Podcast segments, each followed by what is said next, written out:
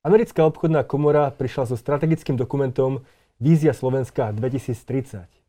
O výzvach tohto dokumentu budem rozprávať s tým najpovolanejším, pánom profesorom Pavlom Šajgalíkom, predsedom Sávky. Dobrý deň, vítam vás tu u nás. Dobrý deň, ďakujem pekne za pozvanie.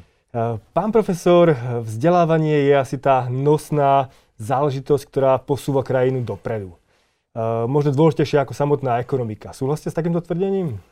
Do význačnej miery súhlasím, pretože keď sa pozrieme na našu planetu Zem, vlastne všetky zdroje, ktoré boli k dispozícii pre nové technológie, vlastne už sú poznané a do istej miery vyčerpané. A preto jedine, čo môže posunúť alebo zdvihnúť životnú úroveň ľudstva, je vkladať do technológií alebo výrobkov alebo do čohokoľvek stále viac rozumu. A ten rozum jednoducho nerastie na poli. Ten rozum vzniká tým, že sa vzdelávajú študenti, deti a kvalita školstva do významnej miery potom diktuje aj úspešnosť tej krajiny. Ako by ste zhodnotili kvalitu školstva na Slovensku? Na Slovensku, bohužiaľ, sa stala jedna z môjho pohľadu veľmi vážna chyba. Po roku 1989 sa školstvo ostalo verbálne prioritou každej vlády, ale vlastne pri honbou za prosperitou krajiny sa na školstvo zabúdalo a učitelia boli čím ďalej, tým viac finančne podvyživení. A potom vlastne do školstva išli ľudia, ktorí neboli tá prvá kategória. Nechcem nikoho uraziť. Samozrejme máme vynikajúcich učiteľov aj dnes. Ale jednoducho učiteľské povolanie nebolo natoľko atraktívne a preto aj bojujeme s niektorými javmi, treba veľká feminizácia v základných a stredných školách, pretože tí muži sa snažia robiť niečo iné a tým vylepšiť štandard finančnej rodiny. Druhá vec je tá, že máme podľa môjho názoru spústy ľudí, ktorí robia niečo iné, ale boli by vynikajúci učitelia. Ale práve z tohto dôvodu teda sa vyhýbajú školstvu. To je jedna vec. Druhá vec je tá, že postavenie učiteľa, ktoré mal na začiatku 20. storočia, bola to vážená osoba. A toto sa znova vytratilo. Tá atraktivita toho povolania nielen z hľadiska finančného, ale aj z hľadiska akéhosi spoločenského statusu nie je na tej úrovni, ako by mala byť. Napadá ma taká kacírska otázka. Bolo školstvo za socializmu lepšie, ako je teraz? V istom zmysle áno, ja som produktom tohto školstva. V istom zmysle áno. A ja to považujem z dvoch dôvodov, pretože ešte ja som zažil niekoľkých učiteľov, ktorí vlastne mali to svoje vzdelanie získali v tej predošlej republike, teda za prvej Československej republiky. Boli to páni učitelia alebo páni učiteľky. Na druhej strane aj za socializmu status vedeckého pracovníka alebo človeka vzdelaného mal istý význam. Nebolo to len tá nivelizácia na robotnícku a pracujúcu triedu, ale tí ľudia, napríklad ja si pamätám, moji kolegovia, starší kolegovia za socializmu boli celkom dobre honorovaní na Slovenskej akadémii vied a mali aj iný status. Ich slovo malo inú váhu, ako to vnímame dnes.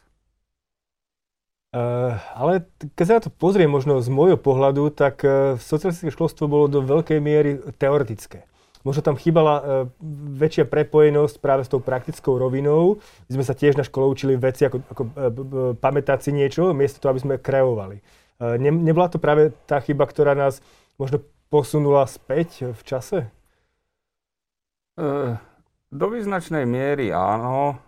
Keď sa vrátime, teda keď budeme hovoriť o tom socializme ešte chvíľu, za socializmu boli podnikové štipendia pre študentov na vysokých školách a to malo istý význam v tom zmysle, že ten študent sa orientoval na to svoje budúce pôsobisko v rámci teda akéhosi uniformného systému vzdelávania, ale predsa len bol viac v nejakom kontakte s tou fabrikou alebo s tou firmou, do ktorej potom išiel pracovať.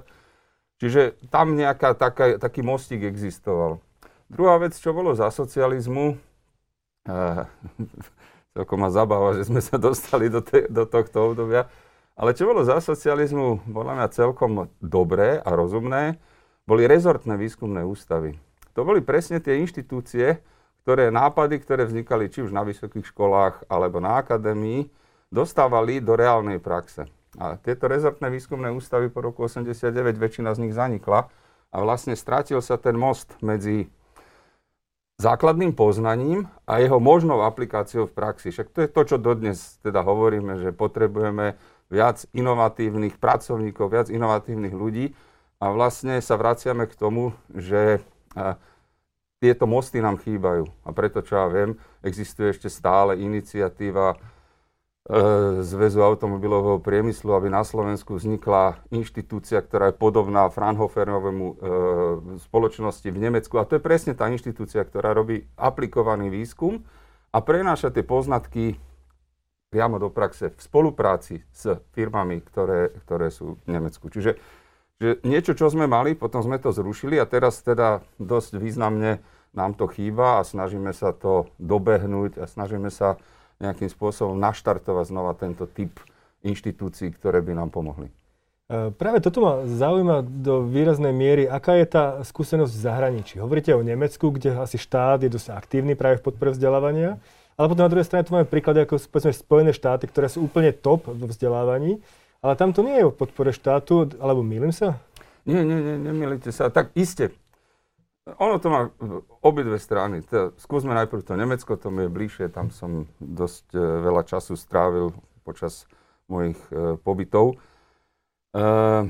Nemci naozaj majú výborne vymyslený systém aj vzdelávania, ale aj potom prenosu poznatkov do praxe. Nemci majú jednu exkluzívnu inštitúciu základného výskumu, to je spoločnosť Maxa Plancka.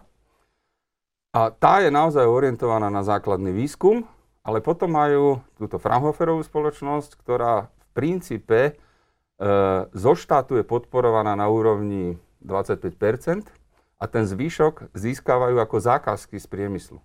Čiže a teda samozrejme medzi Max Planckom a medzi Fraunhoferom existuje spolupráca, takisto medzi Fraunhoferom a vysokými školami existuje spolupráca. Čiže ten systém je ako keby uzavretý, ucelený a dáva teda ten obraz tej spoločnosti, ktorú potrebujeme.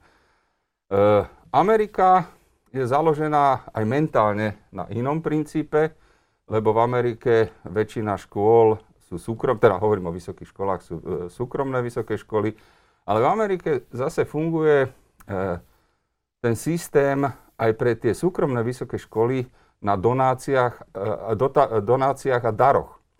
Tí úspešní absolventi tých škôl vlastne spätne potom investujú do svojich škôl, ktoré môžu aj týmto spôsobom udržovať dosť vysokú úroveň. A samozrejme tie školy v Amerike je to oveľa uvoľnenejšie v tom zmysle, že profesori na vysokých školách, tí, ktorí sú zameraní technicky alebo prírodovedne, si vytvárajú popri svojich stabilných zárobkoch ako profesor na vysokej škole, vytvárajú si startupové firmy a spin-offové firmy. A tí profesori vlastne profitujú aj z toho, že tá škola im umožňuje proste výsledok, ktorý získa v rámci svojej práce na vysokej škole, materializovať a predať.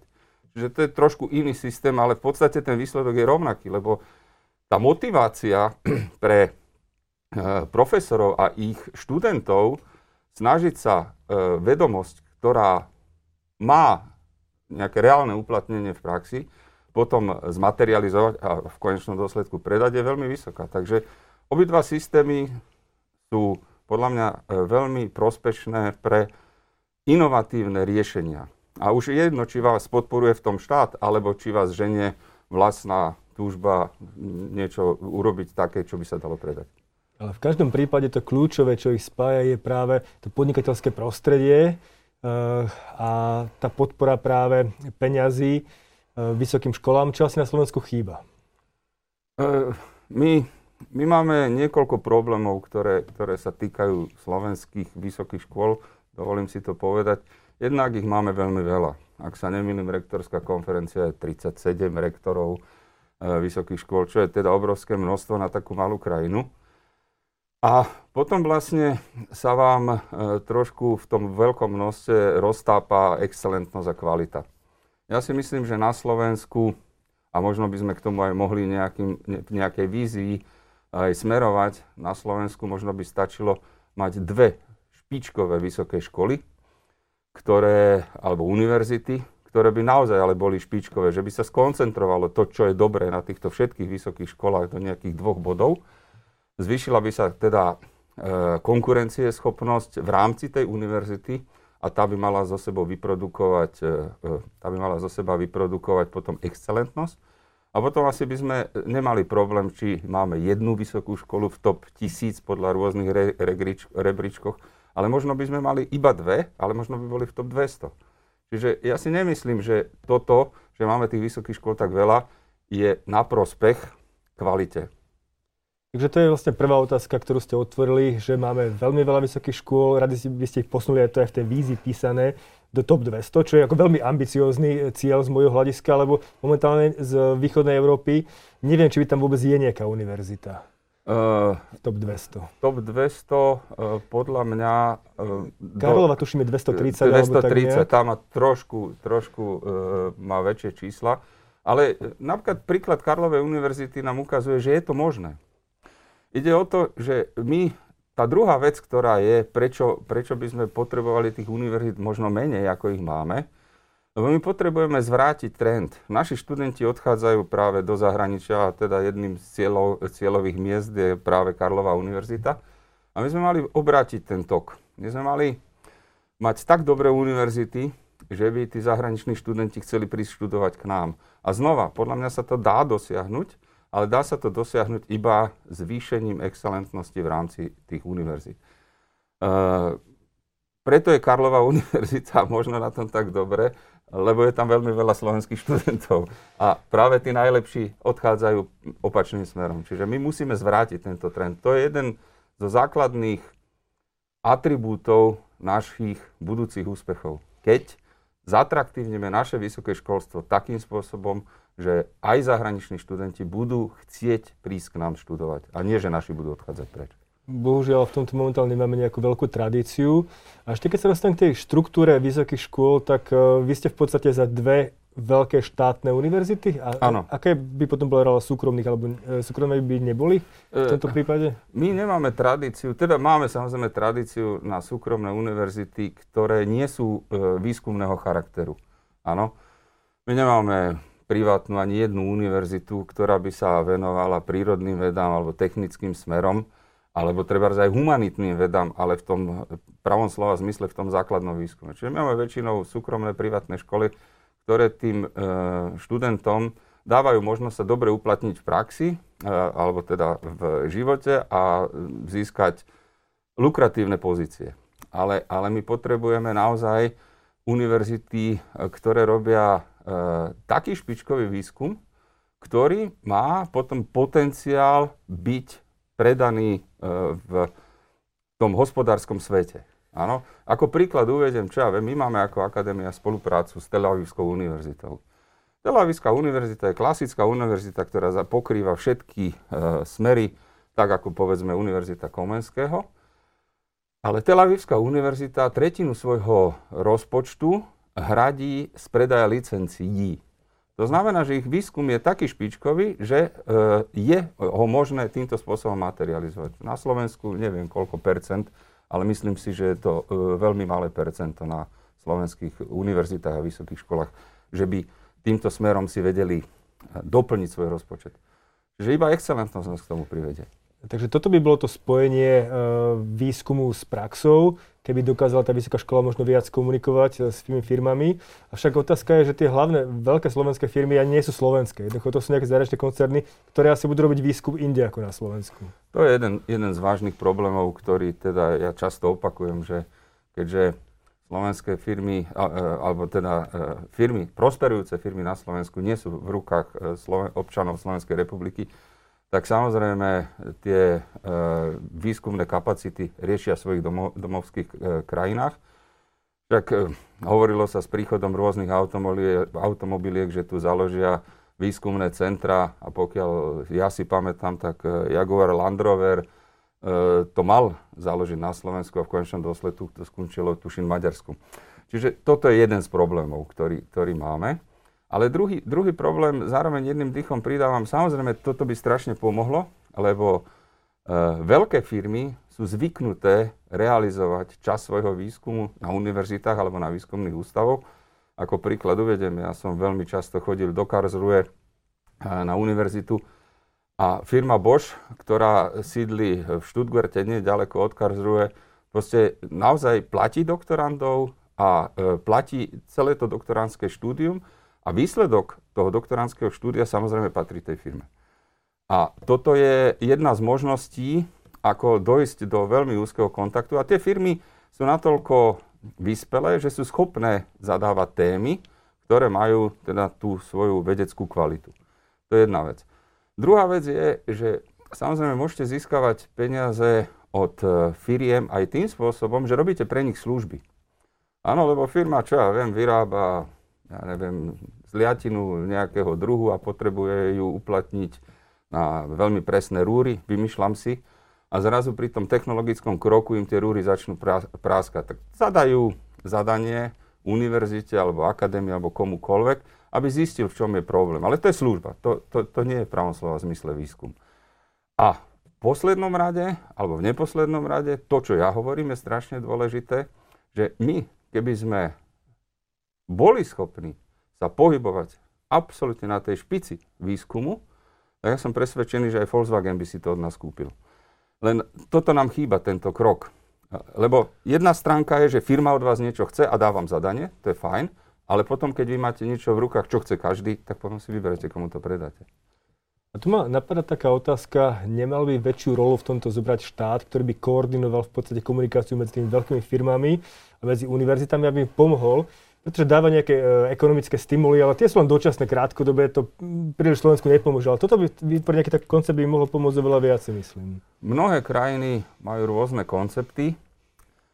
Povedzme v Izraeli majú taký koncept, že štát dáva na projekty aplikovaného výskumu príspevok. A dáva ho absolútne rôzny. Keď ste malá firma a máte malý obrat, ale máte nejaký svoj inovačný potenciál a chcete sa spojiť pre mňa, za mňa aj s veľkou univerzitou a chcete niečo skúmať, tak štát sa rozhodne, že dobre, na tento typ projektu firma prispieje 5% alebo 10% a zvýšok zaplatí štát a nakoniec to tá firma dostane.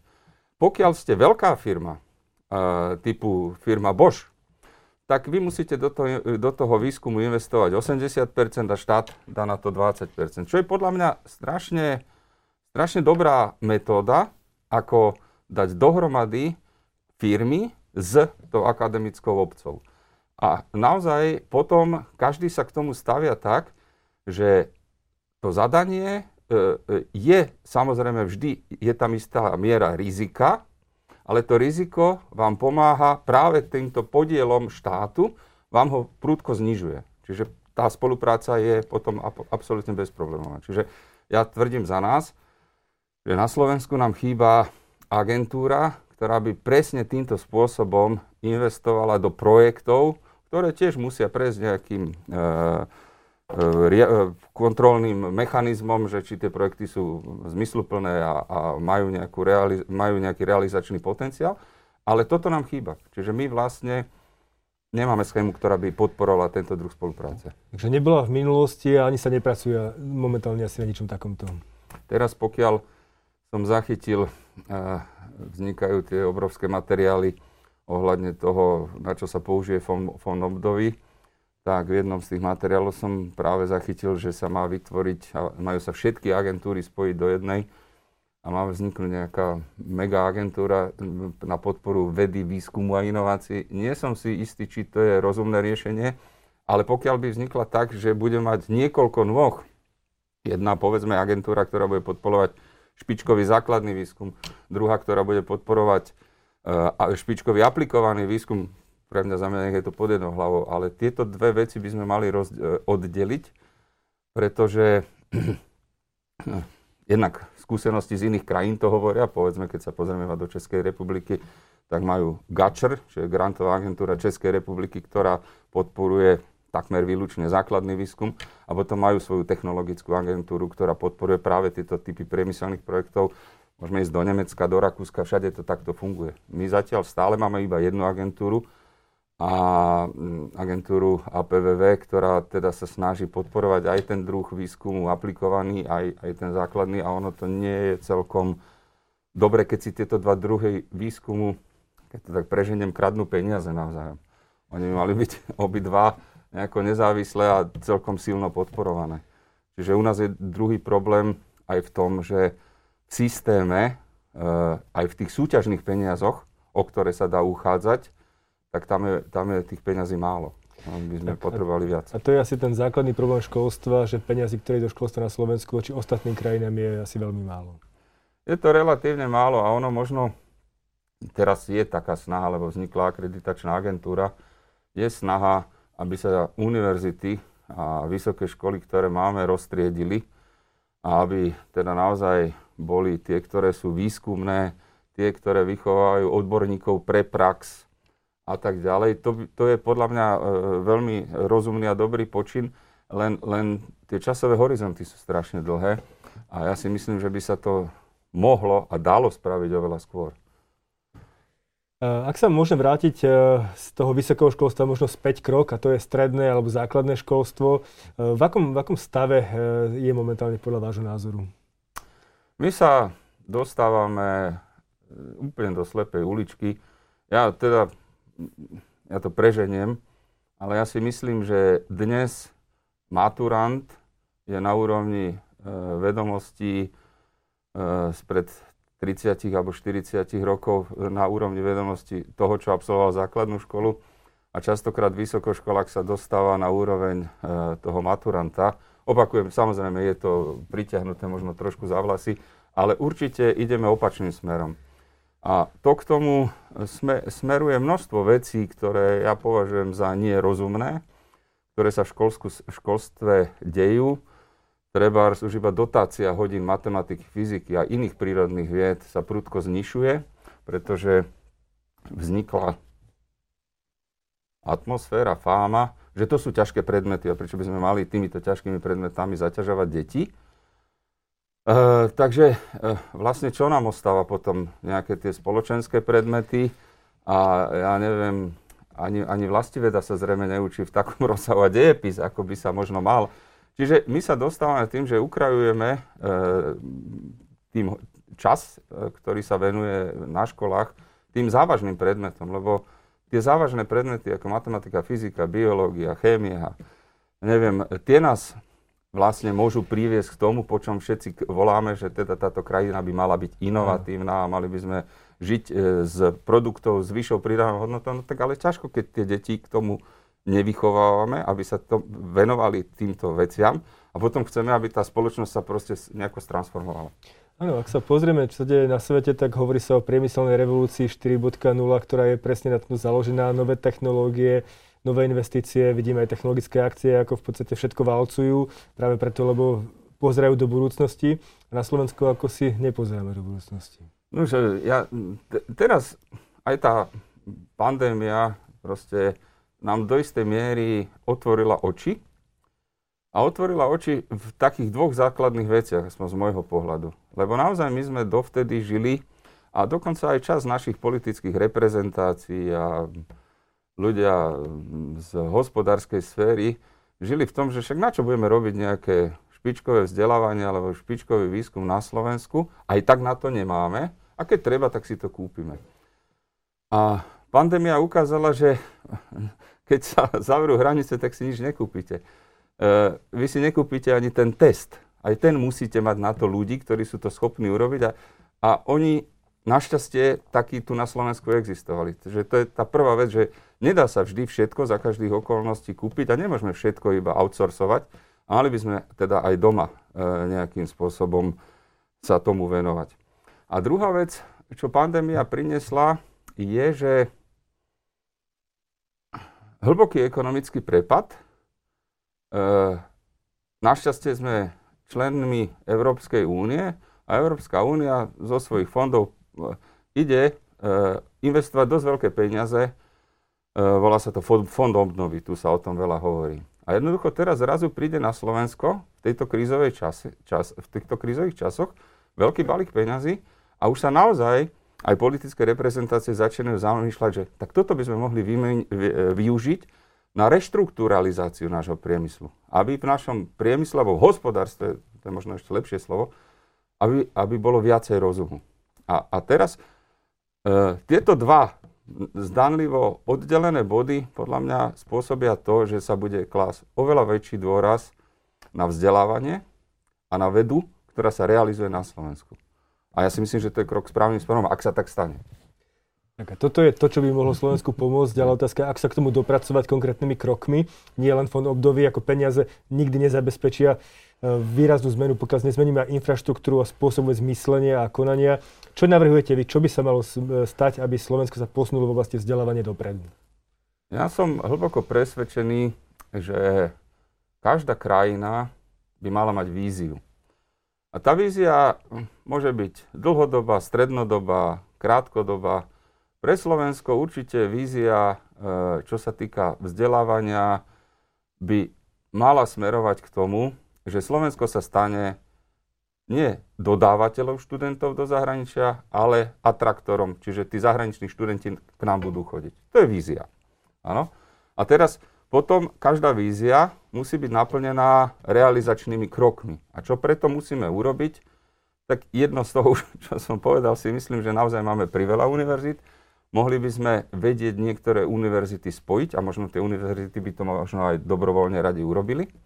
Ale samozrejme ruka v ruka s tým musí ísť aj nejaký nejaké investície, aby tie univerzity nielen, že sa spoja a teraz budeme čakať, že sa to proste samé od seba premení, ale my potrebujeme do tých univerzít aj investovať. Ale teraz zase investovať do čoho, ako a prečo. A teraz znova by sme sa mohli začať učiť, prečo naši študenti chodia do zahraničia? Čo je ten hlavný motív pre nich, aby tam išli? A počúvate rôzne názory. Jeden z nich, sú tam lepší učitelia. Fajn. Tak zabezpečme, aby na tých našich špičkových univerzitách, ktoré chceme, aby sme mali špičkových učiteľov. Skúsme naše univerzity, alebo aj akadémiu, aby som nehovoril aby nevznikol pocit, že ja chcem riešiť iba univerzity. Skúsme internacionalizovať. Skúsme pritiahnuť, keď nemáme dostatočné množstvo našich odborníkov, tak skúsme internacionalizovať naše učiteľské kolektívy a skúsme vytvoriť primeranú a tvorivé konkurenčné prostredie v rámci toho. No napríklad, áno, to som ako uviedol jeden z príkladov. Čiže ak chceme prilákať sem zahraničných študentov, musíme zvýšiť úroveň našich univerzít. A to teda dobre, teraz som hovoril o ľudských potenciáloch. Ale určite naši študenti, keď chodia do zahraničia, hovoria, sú lepšie vybavené tie univerzity, majú lepšie internáty. No tak máme odpoveď a skúsme v horizonte a povedzme si teraz, kedy chceme toto dosiahnuť. Chceme to dosiahnuť v horizonte 10 rokov. No tak čo musíme robiť každý rok, aby sme dosiahli tento kýžený cieľ? Čiže vízia je podľa mňa kľúčové slovo a každá krajina by mala mať víziu. Ja rád používam príklad, aký neuveriteľný technologický pokrok urobila nie je celkom jednoduchá, ale vízia prezidenta Kennedyho. Povedal, že on chce, aby za 10 rokov sa Američan dostal na mesiac a z mesiaca naspäť bezpečne. Neviete predstaviť, čo to všetko znamenalo, koľko technologických a iných benefitov tá krajina z tejto vízie mala. Čiže my potrebujeme len dať na stôl vízie. Vízia je samozrejme krásna vec, zásadná vec, preto aby sme sa dostali k nejakému cieľu, avšak to dôležitejšie v tých realitách je práve, že politická vôľa takéto niečo realizovať. A táto asi dlho chýba. Možno tá klasická otázka je, nevyhovovalo možno aj politikom to, že Slováci nie sú možno až tak vzdelaní mnohým do minulosti, ale to nebudeme samozrejme otvárať túto otázku. Čo s tým, čo s politickou víziou? Je tu záujem robiť tú zmenu? Vízia, prvú som povedal, že 10 rokov, čiže už automaticky máme problém, lebo 10 rokov není volebný cyklus. Volebné cykly máme po 4 rokoch, čiže vízia by mala tá, ktorá sa uplatní a ktorá má šancu prežiť, je tá, že je na nej celospoločenský konsenzus. A to musí byť naozaj celospoločenský konsenzus. Keď si zase pomôžem tým príkladom Kennedyho, Kennedy tú víziu povedal niekedy v 1960, ak si dobre pamätám, a v 62 ho zastrelili. Napriek tomu tá vízia prežila. Čiže on ani, nie že mu skončil volebný cyklus, ale jednoducho proste tá nešťastná náhoda spôsobila, že už ten otec tej myšlienky tu nebol, ale napriek tomu to prežilo. Že my potrebujeme vízie, ktoré nebudú zmarené ďalším volebným cyklom. No a na taká vízia naozaj na to asi potrebujeme celospoločenský konsenzus, že musia obyvatelia tej krajiny chcieť, že toto chceme dosiahnuť. A ja si myslím, že na Slovensku si vieme vytipovať niekoľko oblastí, kde bude celospoločenský konsenzus. Ja si myslím, že trebárs, keby sme sa dohodli, že naozaj budeme mať dve univerzity, ktoré budú do top 200, top 300, tak myslím si, že každý občan tejto republiky by bol na to hrdý, lebo my to máme radi. My, viete, keď vyhráme futbalový zápas, tak sa všetci tešíme a toto je presne niečo podobné. Len samozrejme je to beh na dlhšiu trať. Čiže my potrebujeme získať obyvateľov tejto krajiny pre víziu. A potom tá vízia môže mať šancu. A ja to vnímam teraz tak, že znova ten COVID nám priniesol fond obnovy a my keď si postavíme vízie, tak vlastne máme na ten štart aj zabezpečené financovanie, čo je veľmi dôležité.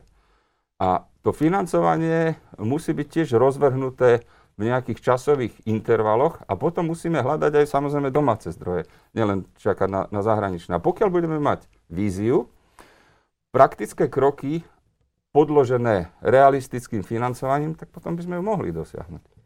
Tak, ja verím, že to všetko sa podarí. Ďakujem profesorovi Pavlovi Šajgalíkovi, predsedovi Sávka, že prišiel a povedal nám o svojej vízii vzdelávania na Slovensku. Ďakujem pekne. Ďakujem veľmi pekne za pozvanie.